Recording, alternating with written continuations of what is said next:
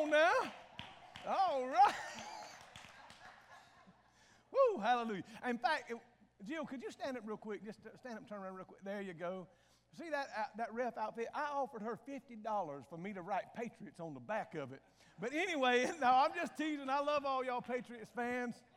But uh, anyway, there's one thing I have learned. It's an immutable truth about football. The Alabama Crimson Tide and the New England Patriots somehow find a way. I don't know, and I got to live with a Bama fan. Amen. And uh, it was bad at my house. I wanted the dogs to win, all that stuff. Anyway, let me get on with this message today. The Lord has laid on my heart. Now, let me give credit where credit is due. I believe in that. Dr. Tony Evans, great man of God. I heard him a couple years ago in Nashville, Tennessee. I was privileged to hear him speak, and man, he done a phenomenal job. Matter of fact, Dr. Evans is, um, he used to be the chaplain for the Dallas Cowboys. Wes, you'd like him. And uh, his son actually played professional football. Dr. Evans is this tremendous man of God, and I don't know if he wrote the message while he was the chaplain, but he used a tremendous analogy of the football team. And so I borrowed some of that analogy that I would use today, and I have decided to call this message Official Review. Official Review. As you know, that'll happen several times during the Super Bowl, and the Patriots will win it. No, I'm. I'm, I'm just messing with y'all. Again, I don't have a horse in the race, but I just couldn't help myself, so y'all forgive me. But anyway, uh, Dr. Evans is from Texas, and he told so it just it just hit me so bad. He said because Texas is so big, and everything in Texas seems to be big, and so he said um, I, I, you know, I want to stay humble. Matter of fact, Tim McGraw, I don't know if he wrote the song, but he sang the song talking about stay humble and kind. I like that song. He said, but there was a Texas rancher. He said, I don't want to be like him, but this Texas rancher, it was hard for him to be humble. Being from Texas to start with, he always bragged about himself and he found reasons to brag about himself and he made venues to brag about himself. And then one day he traveled to Europe and while he was in Europe, he met a European farmer. And he could not help himself. He just, uh, you know, it was an, a wonderful opportunity to brag. And so this European farmer invited him to his farm, and he asked the European farmer, he said, How big is your farm? Because he knew in the back of his mind, if he asked him, it would trigger the question, and he would ask him how big his ranch in Texas was. So the European farmer said, Well, my farm is about 20 acres. He said, Well, how about you? Sure enough, he asked him, How, how about your ranch in Texas? And he cleared his throat. he said, Well, let me just say like this I get up in the morning when the sun rises, and I get in my pickup truck and I drive, and that evening when the sun sets, I haven't reached the end of my ranch. European farmer looked at him and said, Yeah, I had a truck like that once too. hey. Stay humble. Stay kind. So, um, today I want to talk with you about the church. And I want to liken the church to the officials, if you will. We got a few of them running around here, um, you know. And I, I want to use that analogy that Dr. Uh, Evans did about the football team. And he said simply this on the field, that there are three teams that gather Two of those teams are in opposition of each other. They ain't never going to see things eye to eye. And matter of fact, let's just use the Patriots on the one hand and the Eagles on the other. They come to the field today in Minnesota and they are opposing each other. In their hype videos, they've opposed each other. As they tweet and all the things that they do, they oppose each other. They've watched film and they've decided how they can best oppose uh, the other team. So they're never going to get together because they have different goals in mind. So they ain't never going to get on the same page. There's going to be a clash. And in the middle of these two opposing teams, there is a third team, and it's called the officials. They have stepped onto the field in order to bring chaos uh, or bring rather order to uh, this chaos because there is a chaotic time because these teams are opposing each other and they're doing everything they can to get this guy's quarterback, to knock down that pass, to block this, to uh, you know tackle this runner. And the officials have come on the field to bring order to what is otherwise chaos.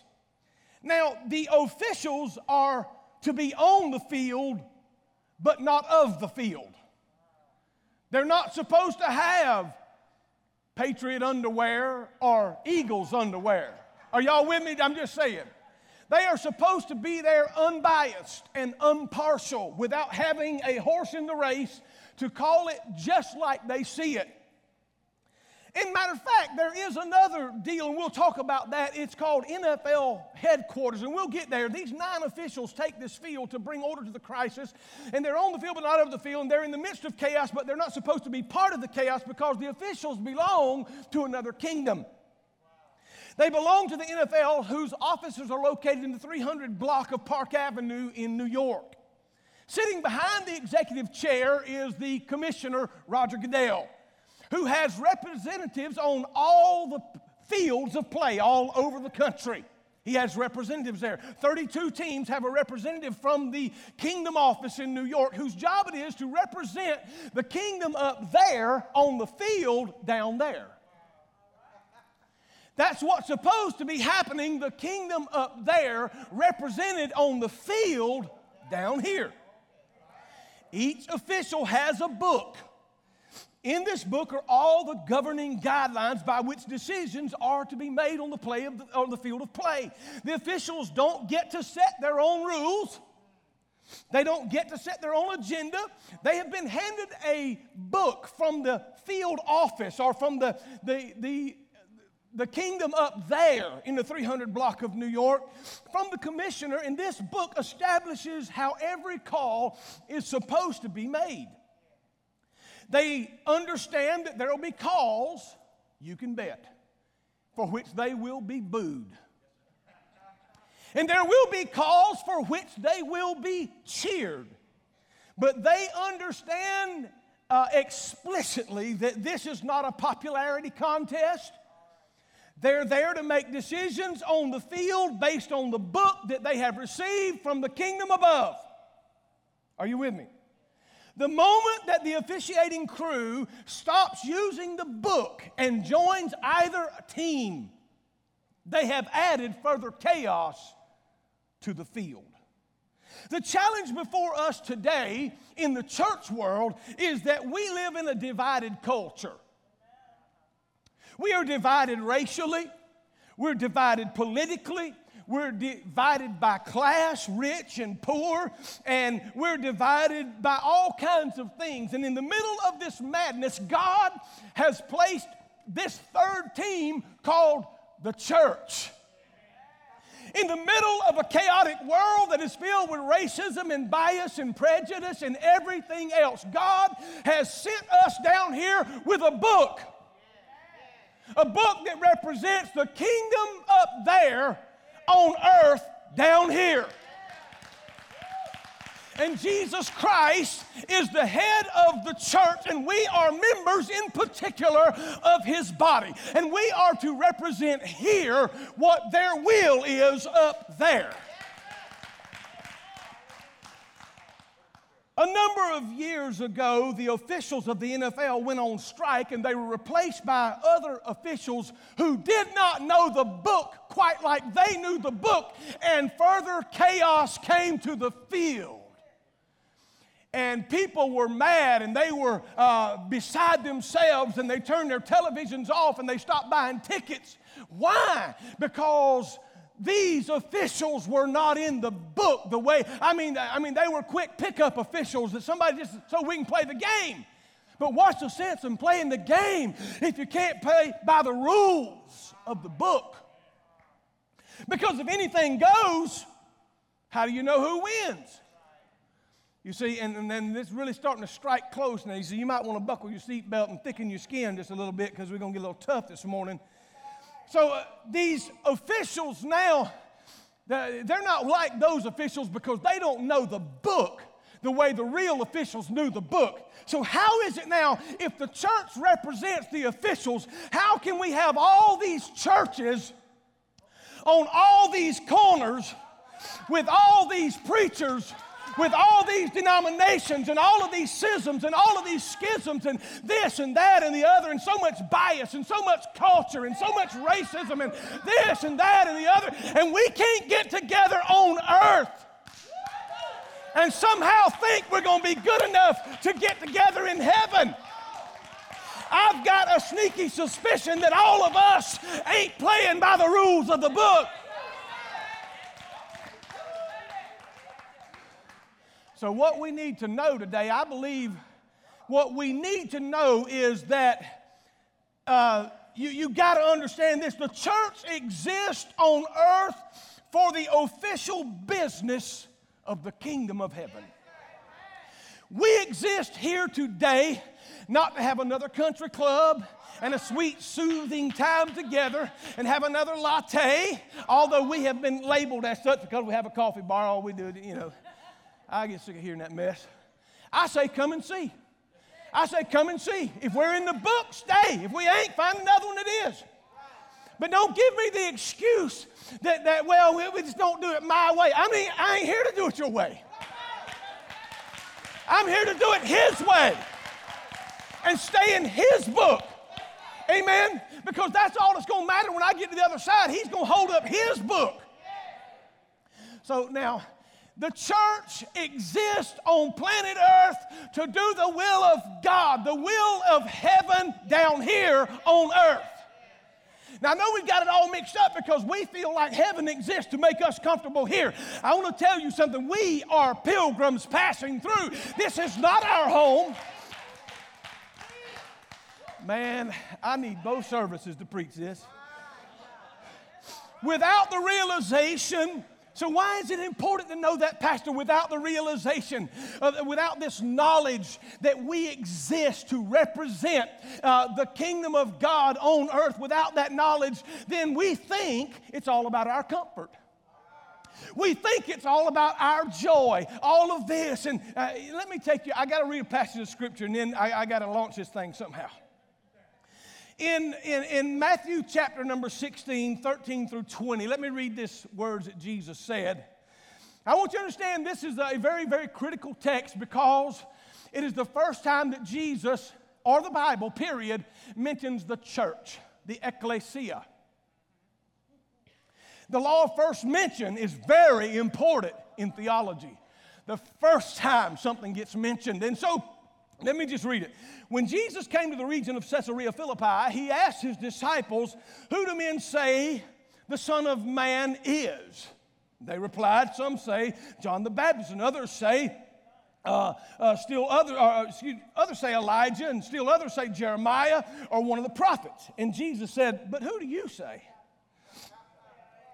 Who do you say I am?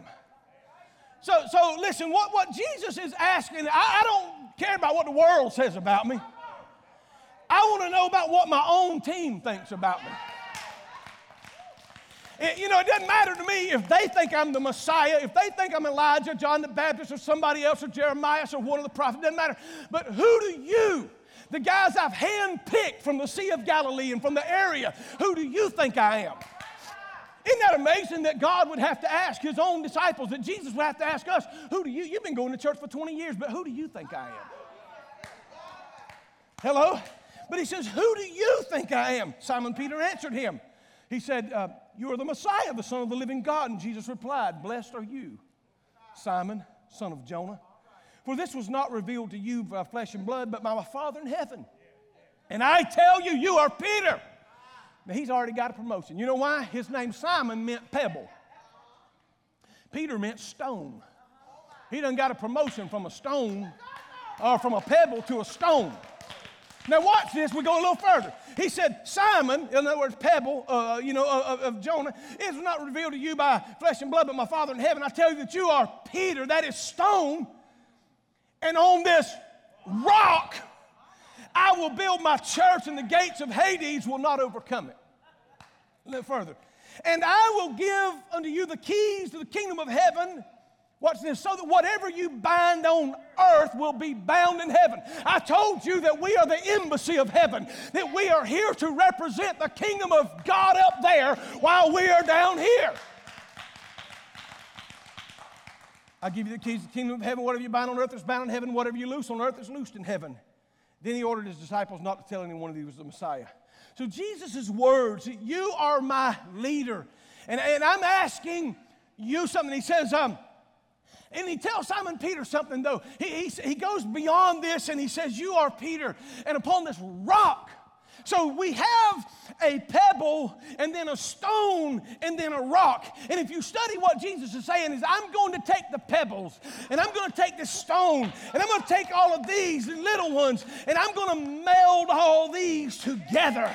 I'm going to meld them together and build a rock. Are you serious? Yes, I'm serious. That's what he's saying. It's not just you, Peter. Yes, you'll preach the premier message on the day of Pentecost, but there'll be scores of others. It's not just the harbor, but it's other churches. Everybody who names the name of Jesus Christ and follows the book.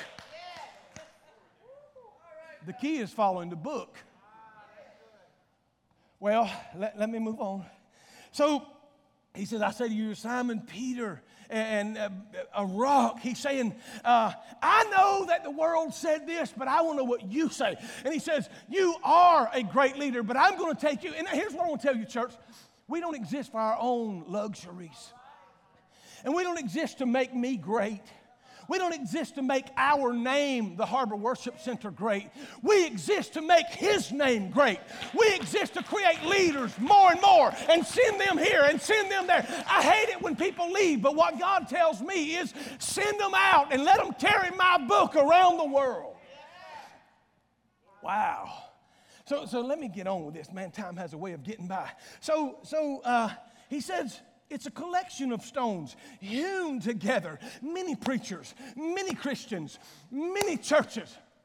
Well, I heard I alluded a moment ago to how we got this one over here and this one. I'm telling you, we got so many churches now, and the problem is we ain't on the same page.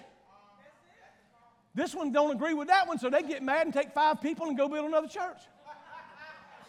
And if they can't afford to build another church, they rent somewhere until they get. And I'm not knocking church growth. I'm not knocking genuine church growth. But when you get ticked off with your leader and take five families and go do something else, how do you all of a sudden get unity out of division? Hello? So uh, listen, I'm not speaking of something I don't know. I've been in this thing a long time. And you know what? The, the higher you go and the, and the further you go and the more effective you are for the kingdom, the more criticized you're going to be. You just, let me say this if you desire, one of the first things we told our 20 leaders that joined the Harbor Leadership Academy is you better get some thick skin. Because the first thing people are going to start picking on you. You're a teacher's pet because you join, you just want to hang with the staff. Hello? And, and you'll hear it, it's only going to get worse. Second Peter, or First Peter 2 and 4. Here's something that I, I like about this. It just really hits me. He says, as, as you come to him, the living stone, this is Peter talking, rejected by men. You remember the stone which the builders rejected has become the chief of the corner. But chosen and precious in God's sight, you also are like living stones, are being built into a spiritual house. That's what I'm saying. God is taking every pebble every stone, every rock. He said, I want to meld you together. If I can get you all in the same book, he said uh, to be a holy priesthood, offering spiritual sacrifices acceptable to God through Jesus Christ. The spiritual house is the church of which Christ is the head. So, what is it that I need you to do today? I'm glad you asked. I need you to be the embassy of heaven here on earth. Let me help you understand this. If you go to anywhere in the world, say you're in the Middle East, and uh, you decide to go to the American Embassy. Let's say that this little square out here, this four foot by eight deal, is the American Embassy. There's gates all around it. But when I walk through the gate, I could be in Lebanon, I could be uh, in Iraq, I could be in Syria, it doesn't matter. But as soon as I cross the threshold and I cross into the gate, I have come into American territory. I am on sovereign U.S. soil. You, you, you got that? In other words, inside this embassy, nothing in Libya matters to me. I am protected. I am an American. This is our embassy. This is our ambassadors on foreign soil. And what I'm saying is, this little area is a little bit of America in Iraq or in Syria or in Lebanon. And what God has called us to be is ambassadors for Jesus Christ. And the church is to be a little bit of heaven down here on this earth. You see, we are, he says, you know, here's what Jesus said pray, Thy kingdom come, Thy will be done Paul said, I beseech you as ambassadors of Christ. That little bit of heaven here, that is why the church is supposed to be a little bit of heaven a long way from home. That is what the local church said. And then Jesus said this concerning our little embassy, the church. The gates of hell shall not prevail against it. No matter we're uh, barraged and besieged by all the people around us, he said, There ain't nothing they can do because the church is a little bit of heaven on earth. The problem is this that, that having said that, how are we so dysfunctional? I'm not talking about just the harbor, I'm talking about the church, period. My goodness. Well, let me try to tie it up, and I, promise I'll try to go fast. He said, I'll build my church and the gates of hell will not prevail against it. And he says, Guess what? I will give you the keys to the kingdom of heaven. So, with every dilemma, with everything that faces the church, you and I have a key of access. Woo, woo. Did, you understand that? We, we have access. We have access. Jesus said, I'll build my church, and the gates of hell will not prevail against it, and I will give you the keys to the kingdom of heaven. How, how do you know if I'm in the right church? That's a good question I need to ask to a bunch of you. How do I know I'm in the right church? That's what Camden County would like to ask a bunch of you. If you go to this church or another church or whatever, how do you know you're in the right church? If heaven is winning and hell is losing, hello? I'm not just saying that you're growing because cancer grows, I understand that. But I'm simply saying if we are advancing the kingdom of heaven here on this earth, if we are truly the embassy of the Lord Jesus Christ on this earth, hell is losing. And people are being born, born into the kingdom of God. I had a pastor ask me a year or two ago, we started growing substantially. He said, Pastor, is all them people go to that church saved? I said, I sure hope not. You know, I do. Because somebody needs to be bringing some lost people. If we're all saved, it's just another club. I mean, I don't want you to stay here and stay lost, but I want lost people here every time we open the doors. We live for lost people. God gave me a key and power and authority and entry into a lost and dying world and I refuse to play the game of most churches. Did I say, I did say that. I don't care to just sing three of this song or that song, and I don't care. I, listen, there's so much criticism as whether it's traditional songs or whether you pay a baby grand or a keyboard or you got lights or you don't. Man, just get in the book. Are we in the book or not? If we're not, leave. Find somewhere that is preaching the whole gospel of Jesus Christ and get in there and do something for the kingdom of God. Let me say this because some of you think that Washington, D.C. will one day fix our problem. By the way, that's not God's way. And according to Ephesians 3 and 10, God says that He works through His church. Y- y'all hold on to me because I'm not ignorant. I understand we have Democrats we have Republicans, we have independents, we have this supporter and that supporter. But I want to tell you something. We are the embassy of heaven here on the earth. When we walk through the gates, we represent God. Washington is not going to fix our problem. Democrats are not going to fix our problem. Republicans are not going to fix our problem. The last president cannot fix our problem. Our current president cannot fix the problem, and our future president cannot fix the problem. We, the church, are here to fix the problem. And the reason there's so much angst and jealousy and bias and secularism and segregation in the world is because so many churches still let it go on. Ooh. Yeah. Churches tolerate it. Let me tell you something. Did you know something? I want to tell you when the church rose up. You remember the last time the church really rose? Remember the civil rights movement when Dr. King? The church got involved. The church led the way in that deal. And I'm telling you, God says the church is the answer to the problems. It will not be a politician. Let me say this. Still got churches that say, well, we don't want black folks. And then got some that say, we don't want white folks. And maybe they won't say it, but they don't, don't, you know, so maybe they won't say it about black or white or Asians or whatever. But the truth of the matter is, we are all governed by the same book. We're created by the same God. And until we can get that bias, let me go a step further.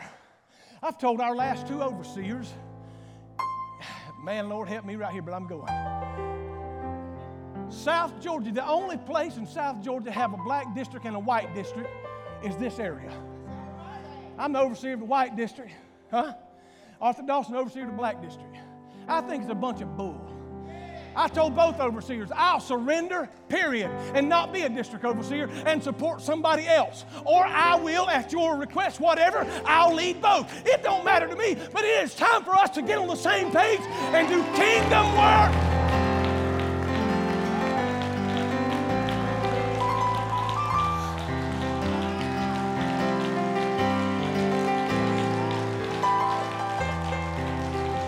I've done past the, the, the area of jealousy about that position.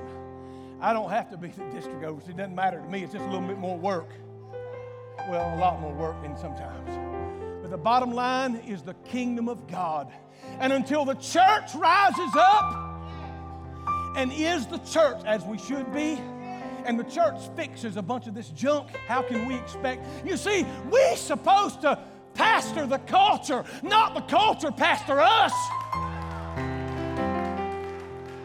We're supposed to be setting the example. Why do you think Paul, the apostle, said, when, let, let me read this. I got, man, I need to hurry.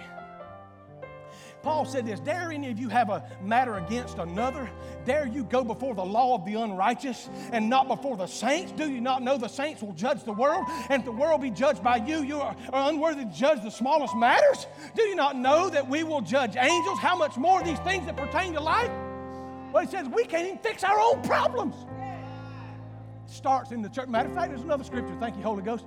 If judgment begins, it begins at the house of God.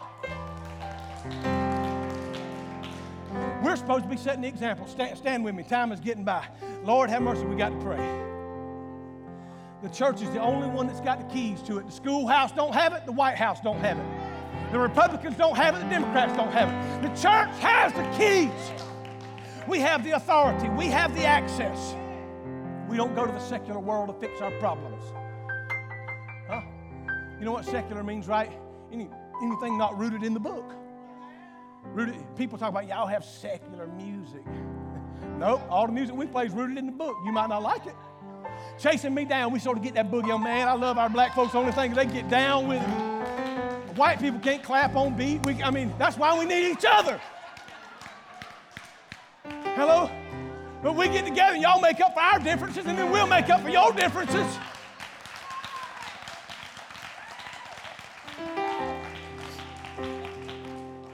We have been given kingdom authority on the earth. We have a book, we have the rules, and God is on our side.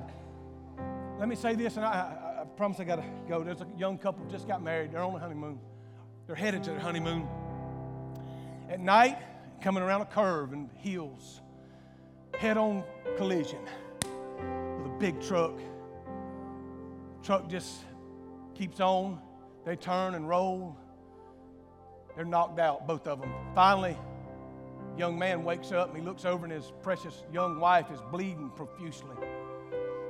He somehow manages to get her out of the car and he's holding her And he's looking, and there's nobody inside. What am I going to do? And he looks, and in the distance, he sees a sign that says doctor at the bottom of a long driveway. And somehow, hurting as he was, he grabbed his young wife and he, he struggled and struggled and he got to that driveway. And somebody made his way to the top of the hill. And in the middle of the night, he knocked on that door. And, and, it took a few times, but an old man come to the door. He said, I see you're a doctor. I've had an accident. My wife is severely hurt. And the old man said, Son, I quit practicing many years ago. He said, I, I just don't do that no more. And I've gotten old and I just, I just don't do like I used to do. I'm sorry, I can't help you. The young man said, I have one piece of advice for you then. Either start doing it or take down the sign. And I'm telling the church, it is time for us to be the officials on the field of this earth and start doing it or take down the sign. Here's what I want to tell you in response to what I've heard many times. I've heard people say, well, you just don't understand the way we do it at our church. I've heard this church say, we don't, you don't understand our people, you don't understand our culture in the midst of this and that and the other. Here's what I want to say the midst of chaos, in the midst of cultural difference. I, I, listen, I'm not ignorant. I understand that we have different backgrounds, different upbringings, and all this. But here's what I want you to understand love transcends everything. Listen to me. It transcends hatred, it transcends bigotry, it transcends bias and racism and indifference. Here's what the Holy Spirit said to me love is like a tear. And I don't care if it's a Chinese man, a Japanese, a Hindu, a Buddhist, a black, a white, or whatever. When you and I see a tear roll out of somebody's eye and down their cheek, I don't care what language you were, what is your origin, I don't care where you were. You understand the hurt, you see it on their face. Tears are a language that is universal, and we get it, we understand. And I tell you this we can love them, I don't care where they come from, and love transcends all of it.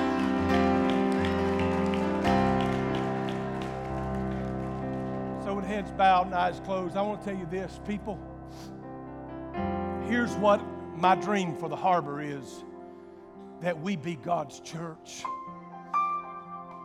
Don't you ever let anybody tell you this is a white church or a black church. It is not. I've even tried to refrain from when I say something about a person, I don't want to say a black person or a white person, just say a person. And, and, and that re, as well for Latinos or whoever. None of us are better than each other. We are called by God to be His elect. And if the church won't be the church, we will never fix this problem. Let me, let me say this. Here's what will happen if we get unified 19 men, September the 11th of 2001, 19 men serving a false God got unified and came to America and crashed airliners into the World Trade Center into a field in Pennsylvania, into our Pentagon, and change the way we travel the rest of our life. Nowadays, I, I, was on an airline this past week. You take your shoes off, you take your belt off, and if, you've gone to Guatemala, and Mike can tell you, take your pants off, your clothes, I mean, everything. Because things are different. Because 19 men got unified and literally changed the world. 2% of our population redefined marriage for an entire nation. If the church got unified, what could we do in this world?